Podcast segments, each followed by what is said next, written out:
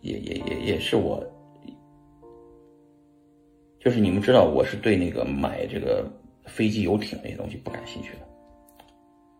嗯，我身边有这样的人已经买了，我也去跟他们体验过了，嗯，没啥意思，没啥意思。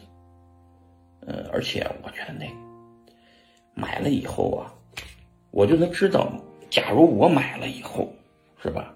那造成的这种舆论压力太大，没必要冒那个风险，懂吗？懂吗？